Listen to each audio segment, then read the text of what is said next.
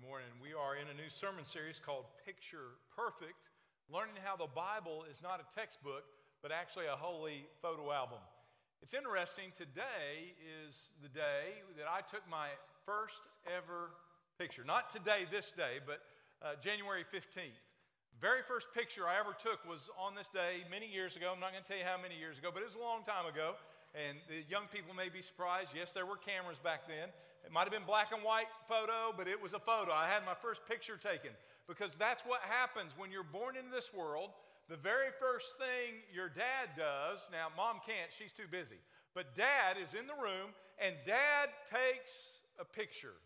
Very first thing, the moment you're born, it's the very first thing a father will do. Why? Because they want to capture that moment, this blessing called life. And so now we have family photo albums and all these memories of your life and your life growing up? Well, the Bible is God's photo album. The Holy Heavenly Father gave us pictures of His Son. And it isn't just in the New Testament, you don't just find it in the Gospels, it's in every book and every chapter of the Bible. All of it is about one person, the Lord Jesus Christ. So we're digging in on that and we're learning from these pictures. We're learning that the Old Testament had the pictures, and the New Testament is the person revealing those pictures from the Old Testament. And we're looking back and we're going in and we're seeing how Scripture was pointing to not just a historical event, but was actually pointing to a person. Philip understood this. I'm going to review a couple scriptures from last week. If you weren't here, you can get the sermon online. There's a lot of good foundational facts to help you build on in this sermon series. But we looked at John chapter 1, verse 45. Philip found Nathanael, someone like we're talking about at prayer time today, someone in his life who needed to discover who God was. And he went to Nathanael and he said to him, We found the one. What one? He said, We found that one that all of Scripture has been pointing to the law of Moses, all the prophets, all, all that we have read all these years wasn't a book of religion, it was a photo album pointing us to this person. We found him, his name is Jesus. I think that's interesting that Philip was able to see, God revealed to him what the Bible was all about. It wasn't about a bunch of do's and don'ts. If you look at the Bible today and you're reading it for what you should do and what you shouldn't do, you're missing why the Bible was written. How do I know that? In Luke, Jesus told us why the Bible was written. Luke 24, verse 44. Jesus said it this way He said to them, teaching them, These are my words which I spoke to you while I was still with you. That all things that are written about me, all those things that were written in the law, the prophets, and the Psalms must be fulfilled in me. It was all written to point you to me, God's photo album. So as you're going through the Word of God, I hope you will look at it in a different lens, in a different light. Don't read it for what to do and don't do, although it instructs us clearly in how to live. But look for Jesus, the one who gave you life and the one that will live his life through you. Pictures are powerful. Pictures tell more than sometimes our words can communicate.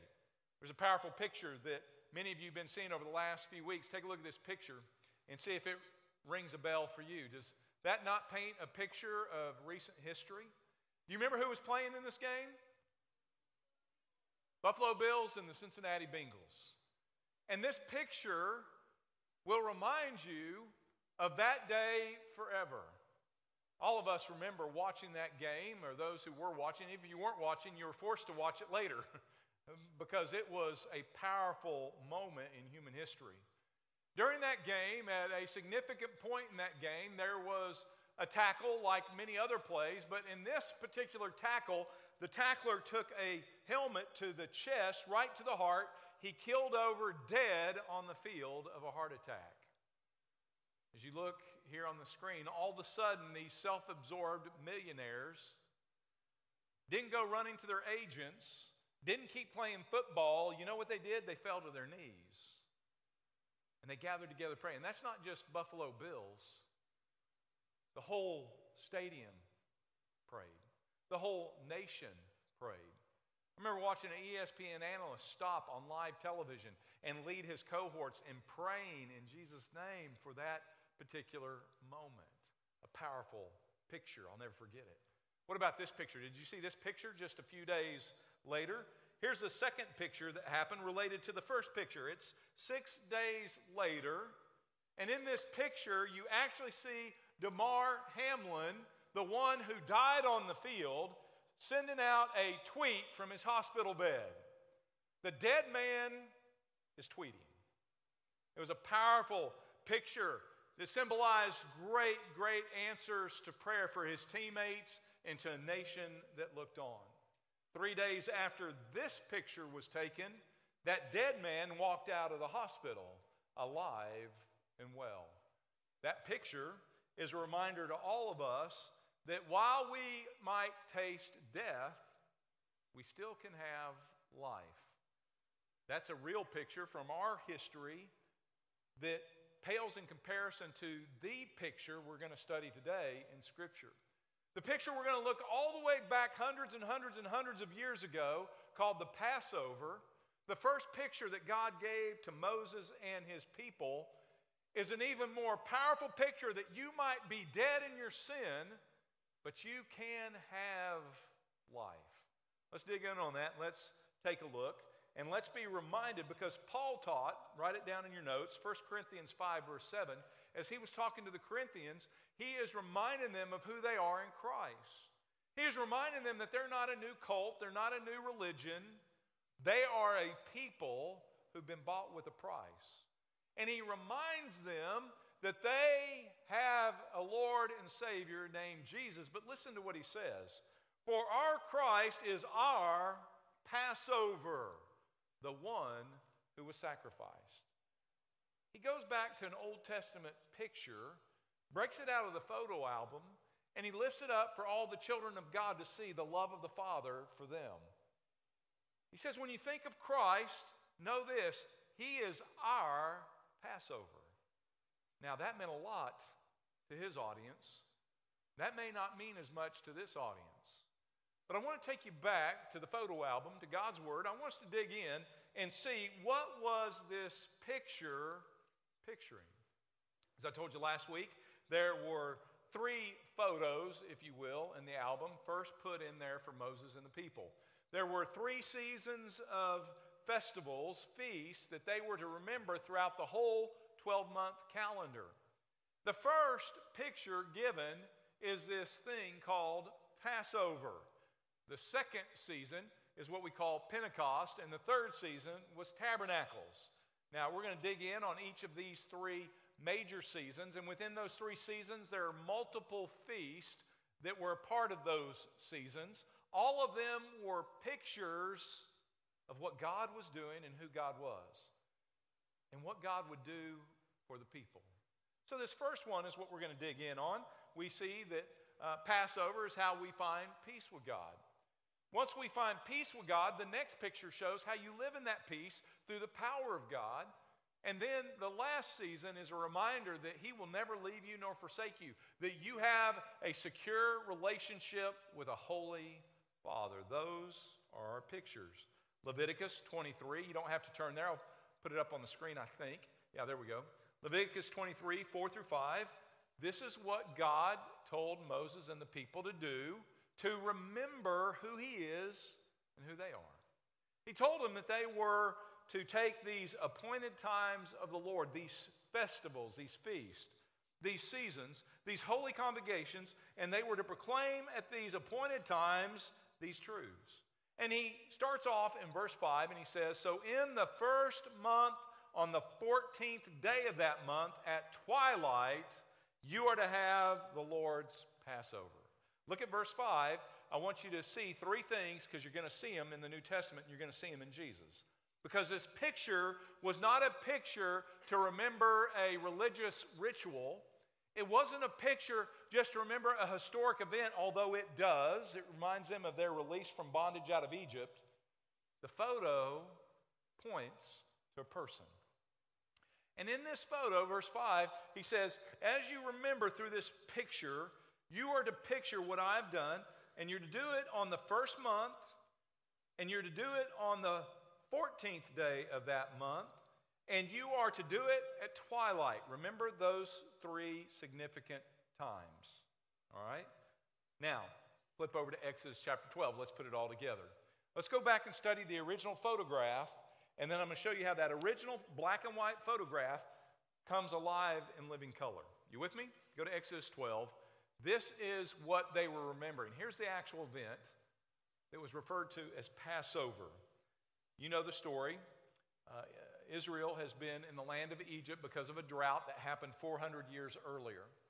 They came because that's the only place they could find food. Their brother Joseph, who they'd sold into slavery, was now second in command. God raised him up for a purpose. They now come. They are reconciled back to their brother.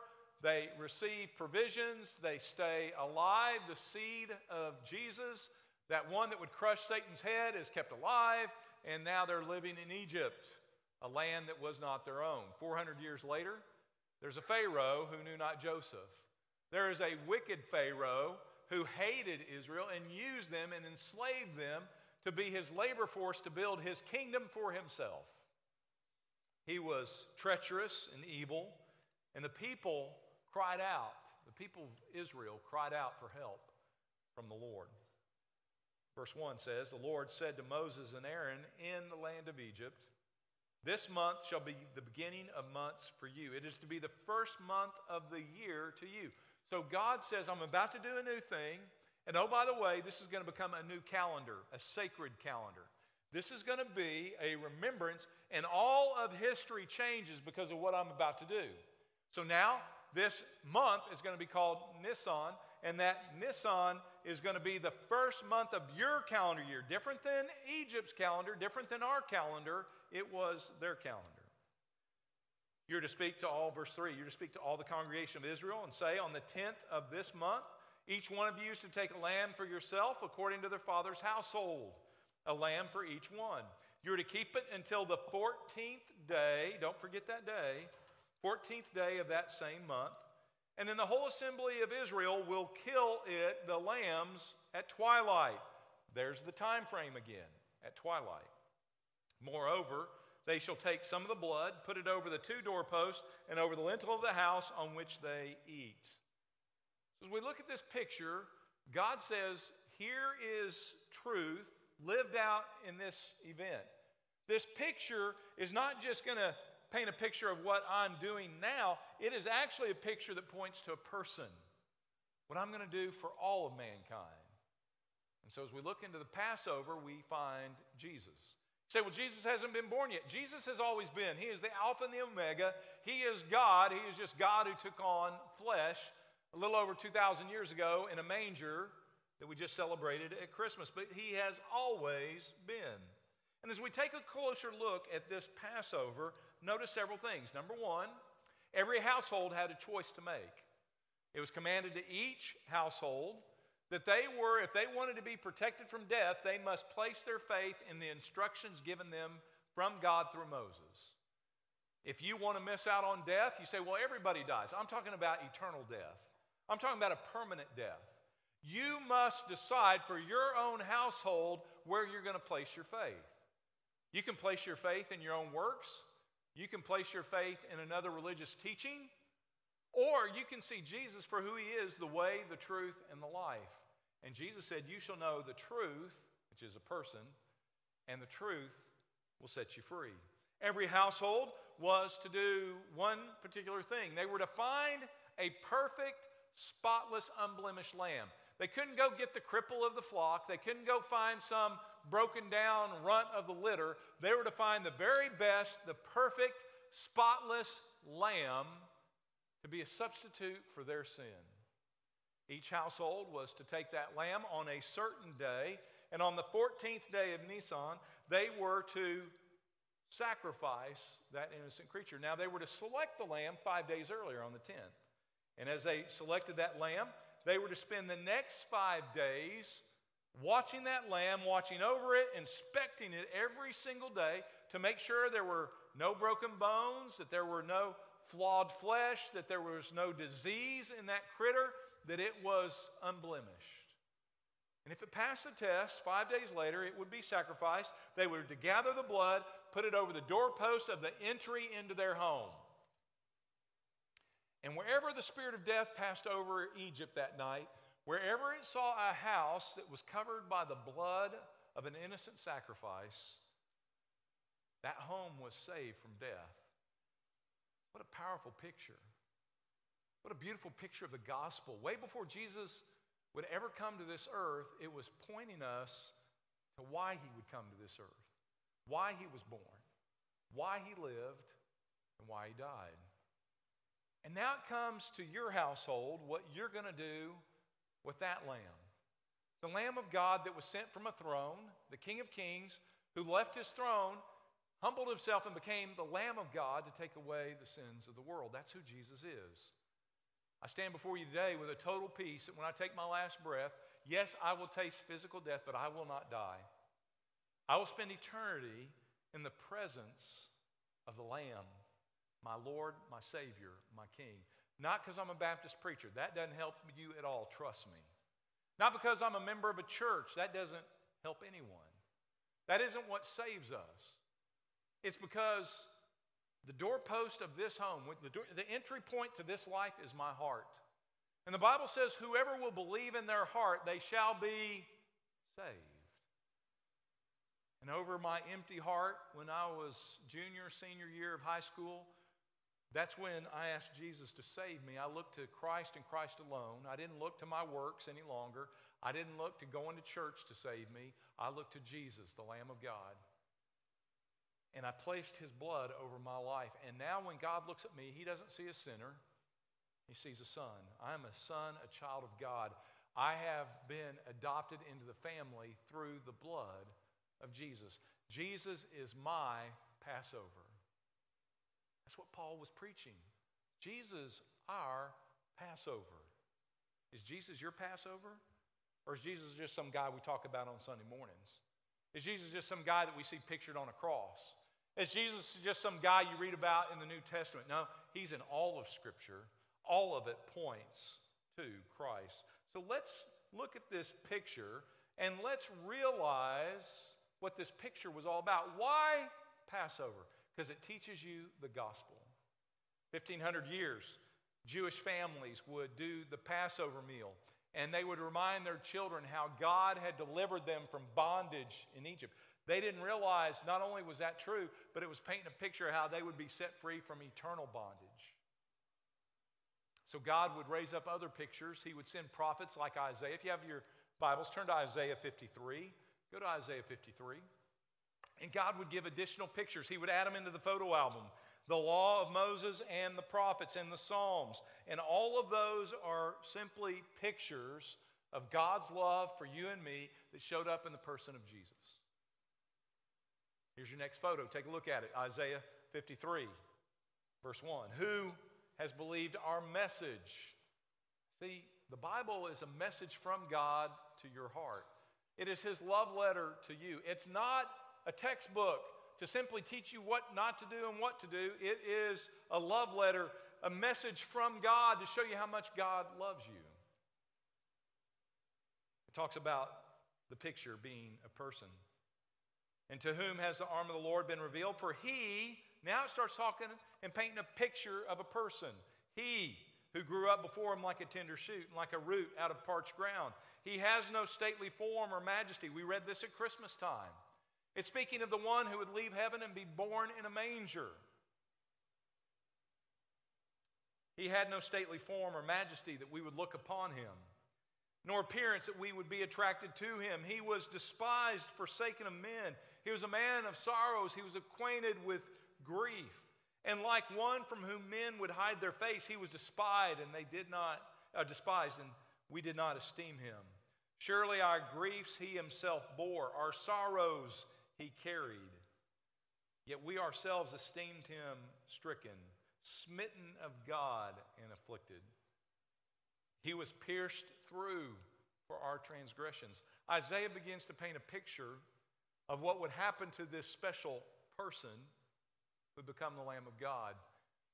He uses a terminology that hadn't even been invented yet the piercing. Now, yes, he was pierced in his side. Yes, he was nailed, but this piercing speaks of a crucifixion. And it had not even been invented by the Romans yet. And yet he saw it. It was revealed to him of what God would do for you and me in our sin. He was pierced through for our transgressions, he was crushed for our iniquities.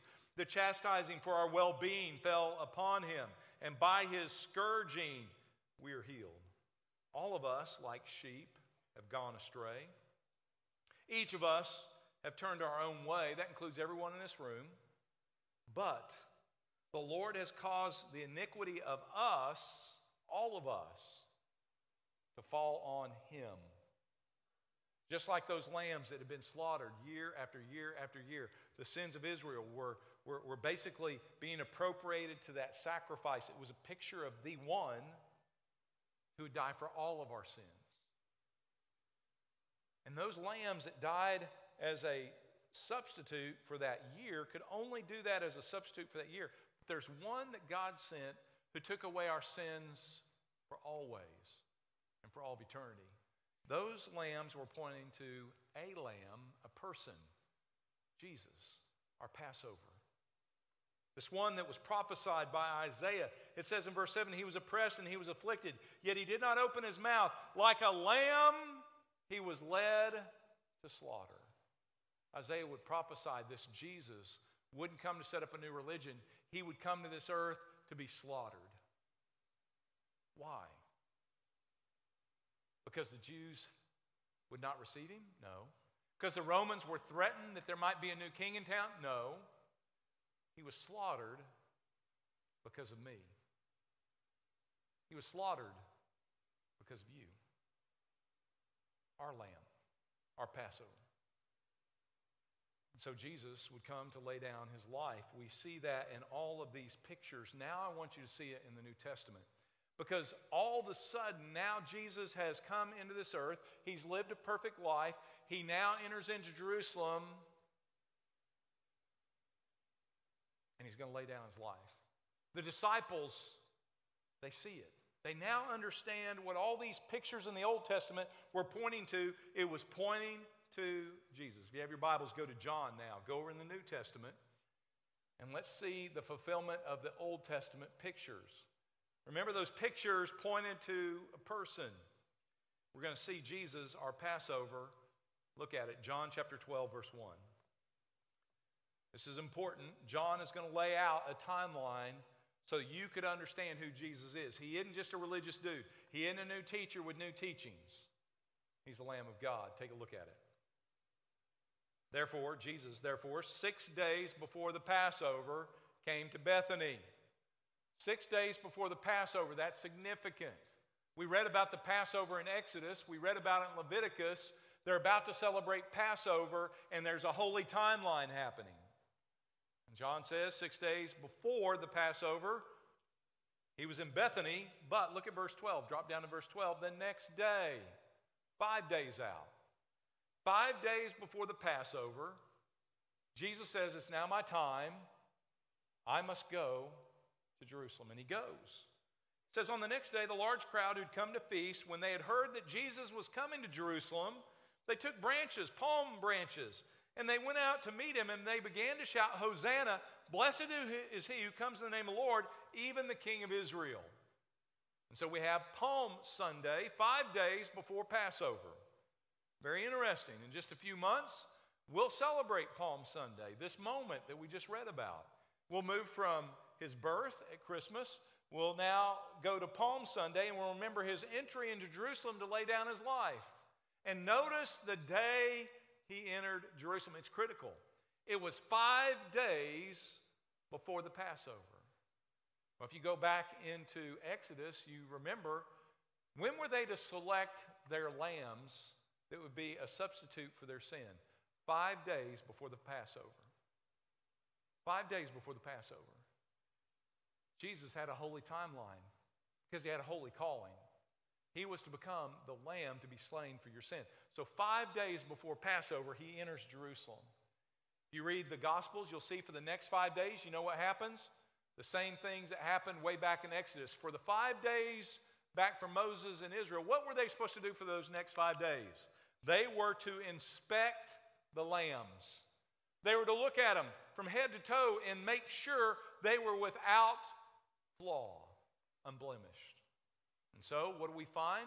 We find in this story Jesus entering into Jerusalem where he'll be crucified as the lamb. He enters five days before, and for the next five days, he goes under an overwhelming inspection from the religious leaders of the day, from the Pharisees and the scribes, from others as they would try to show him to be a false prophet and a blasphemer. Time after time, over those next five days, they inspect, they inspect, they inspect, and they try to prove him to be an impostor. And they couldn't do it. And so it tells us what they finally did. They finally gave up and they took him to Pilate. Now they start to play politics. And in John chapter 19, verse 1, you can read about it. It says that Pilate would receive Jesus. It was his duty as the overseer of peace in Jerusalem for the Roman government. He would do his due diligence and to try to appease his voters, his audience, he would have Jesus beaten and scourged, just like Isaiah prophesied hundreds of years earlier. Jesus fulfilled that. Pilate wasn't looking to Isaiah 53, he was looking to the polls of the voters. He has Jesus beaten and scourged, thinking that, man, if I can make an example out of Jesus, if I can show the Jews I'm on their side, I can bring peace and I can be, in, I, I can be uh, innocent of this man's blood. And finally, after he goes through all these things, he inspects Jesus and he comes out to the crowds and he says to the chief priest, Here is your man. And when the chief priests and officers saw Jesus, they cried out, saying, Crucify! Crucify! And Pilate responded. Listen to what he said You take this man you crucify him, for I find no guilt in him. Even the pagan, the non worshiping leader of Jerusalem, Pilate, found no guilt. This is an innocent, unblemished man. The Pharisees couldn't find anything. The Sadducees couldn't find anything. There wasn't anything to be found because he is holy God in the flesh. He passed inspection.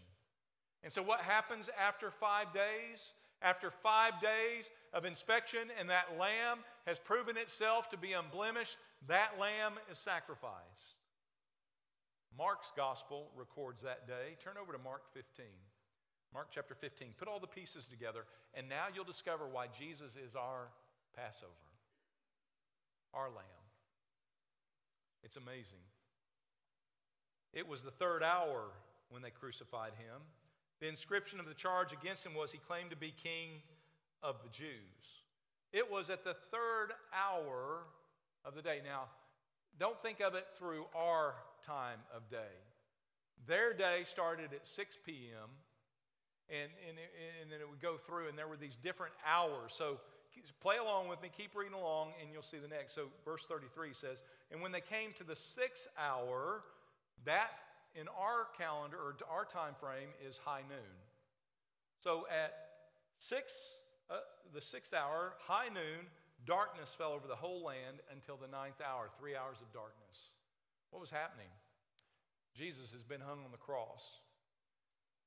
He is the substitute for all of our sin, and all of that was placed on Christ. An innocent, unblemished lamb became our sin. Now, the guilt of all of us was on him. And a holy God had to judge our sins to be a just God, and he judges our sin in that moment. And what should have been high noon, the brightest hour of the day, becomes complete darkness. Again, another picture to the world of what our sin is. It is nothing but darkness and separation from God. But then, the ninth hour. Look at verse 34. But then at the ninth hour, by the way, this is the 14th of Nisan. This would be twilight, the sixth hour. Remember those timelines pointed out in Exodus 12? All of that fell exactly on this day in this person, Jesus, our Passover. Well, it reads the ninth hour, it really is twilight. At the ninth hour, twilight, Jesus cried out with a loud voice, My God, my God, why have you forsaken me? When some of the bystanders heard it, they began saying, Behold, he's calling for Elijah. Someone ran and filled a sponge with sour wine uh, to try to numb his pain, gave it to him to drink, and said, Let us see whether Elijah will come or take him down. They tried to prolong his life. And Jesus uttered with a loud cry and breathed his last. The Lamb of God takes his last breath and dies so that you and I could be set free from death. Jesus, our Passover. What was pictured in Exodus 12, what was explained in Leviticus 23, has now come to living color. Jesus is the Lamb of God that takes away the sin of the world. Watch this. How do we know? Because verse 38. And after that lamb died, the Bible says the veil in the temple, there was a big, huge veil from ground to top that separated unholy Israel from going into the presence of holy God. And at that exact moment that Jesus, the Lamb of God, took his last breath, that veil was torn from the top to the bottom. The priest couldn't get up there, only God could. God reached down from heaven, ripped open the veil, and made it possible for you to have a relationship with a holy God. That was because innocent blood was shed for you. And anyone who looks to Christ to be their Passover, they can have life. But watch this the veil of the temple was torn in two from top to bottom. And when the centurion was standing right in front of him, saw the way he breathed his last, he said, Truly, this man was the Son of God. The centurion, a pagan who had no religion, who had no association with Jesus other than being face to face with him in that moment when he would lay down his life, it was revealed to him from heaven who Jesus was. That he was the son, not of Mary and Joseph, he was the Son of God. And in that moment, in that moment, he saw God's salvation. Peter, we'll close with this. Go to 1 Peter chapter 1. Peter didn't always see the pictures clearly. He had read the pictures before. He knew the law of Moses. He knew what the prophets said. But he, like many in his day, thought that Jesus was going to be this one who would come to set him free from Roman oppression. He didn't always see that it was about his heart. He thought it was about his holy city and his holy people. No, it was about how God would make them holy. Peter, now, the other side of the cross and the resurrection, fully understands who Jesus is, and he preaches this resurrected Jesus, our Passover. Look at it, 1 Peter 1, verse 18, and we close. He reminds the people as he's preaching, know this, know that you weren't redeemed. That word redeemed means to be purchased. Uh, that was a word that meant a lot in their culture. For those who couldn't pay their debts, they were enslaved, they were in prison, debtor's prison and only a relative or a friend or a loved one could come pay off their debt to get them out of their bondage. And he reminds them hey, we all were sin debtors. We all were in sin over our heads, and we could not pay our debts. For the wages of sin, it, what's the debt for our sin? Death. None of us could pay that. He says, Remember, you were not purchased or redeemed with things like silver or gold coins in your futile way of life inherited from your forefathers, but you were bought with what? Precious blood, as of a lamb, unblemished and spotless. There's the Passover lamb, the unblemished lamb. And oh, by the way, you were bought with the precious blood of Jesus Christ. For he was foreknown before the foundation of the world. Before you and I would ever sin. Jesus, the Passover lamb, was foreknown, predestined. And he has appeared in these last times for the sake of who? Read it. For the sake of who? Say it. You. Why did he come? For you. To be your Passover lamb. He's come in these last times for the sake of you, who through him are believers in God, who raised him from the dead, gave him glory, so that your faith and hope are in God. The Passover. It's not just a Jewish festival or feast. It is God's photo that He placed in an album so that you could know how you could be a part of His family. And there's only one way in. There's only one way into any family. How'd you get in your family? You were born. How do you get into God's family? Through the blood of Jesus Christ, which brings a new birth and a new relationship with a holy God. Do you have that Passover lamb? Is Jesus your Passover?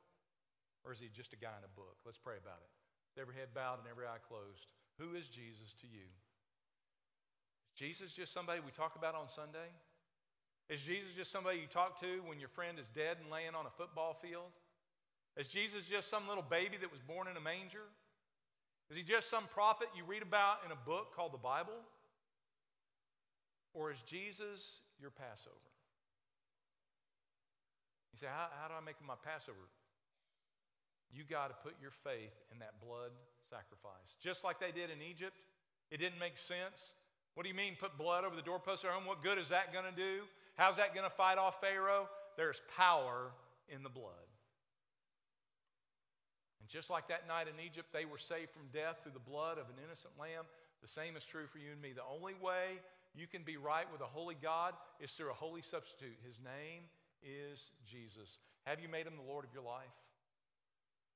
Have you put the blood of Jesus over the doorpost of the entry of your heart? Your life is your heart. If you've never done that, then today it's a simple prayer. You don't literally sacrifice a critter, Christ was sacrificed for you. But you take that blood that was shed on a cross over 2,000 years ago, you apply it to your heart and say, Lord, save me. Save me from my sin. I give you my heart. Now the blood of Jesus covers me. Does it cover you? If it doesn't, ask for Him to cover your sin now. Say, God, save me from my sin, and He will. You're watching online and God is showing you your need to be saved. I hope that you would kneel where you are. Say, God, save me. Apply the blood to your heart. Let Jesus be your Passover. If Jesus already has saved you from your sin, spend some time this morning cherishing that picture of God's love for you. Say, God, thank you for dying for me. But then maybe you need to pray for somebody that you need to share that picture with. God's story through your story. God's story through this picture called Passover. Pray for that person right now. Maybe you need a church home. We had three families join earlier in the first service. Maybe it's time for you to start a new year with a new church family we invite you to come. Maybe you just need somebody to pray with you or to share with you more from Scripture. We'd love to share with you. Our ministers will be here. I want to encourage you to come. I want to pray for you. When I'm done praying, we'll stand. Just come on down and grab one of the ministers and say, hey, this is what God's doing in my life. They'll do the rest. They'll help you find God in this moment. Lord, that is our prayer. That we would be as faithful as those were in the land of Egypt. That we would look to your blood and your blood alone not to our works, not to our strength, not to our ancestry, Father Abraham, but we would look to your Son, Jesus. Lord, may you be honored in these moments as we are obedient to your voice. God, work in this place for your glory and for your name's sake, we ask it.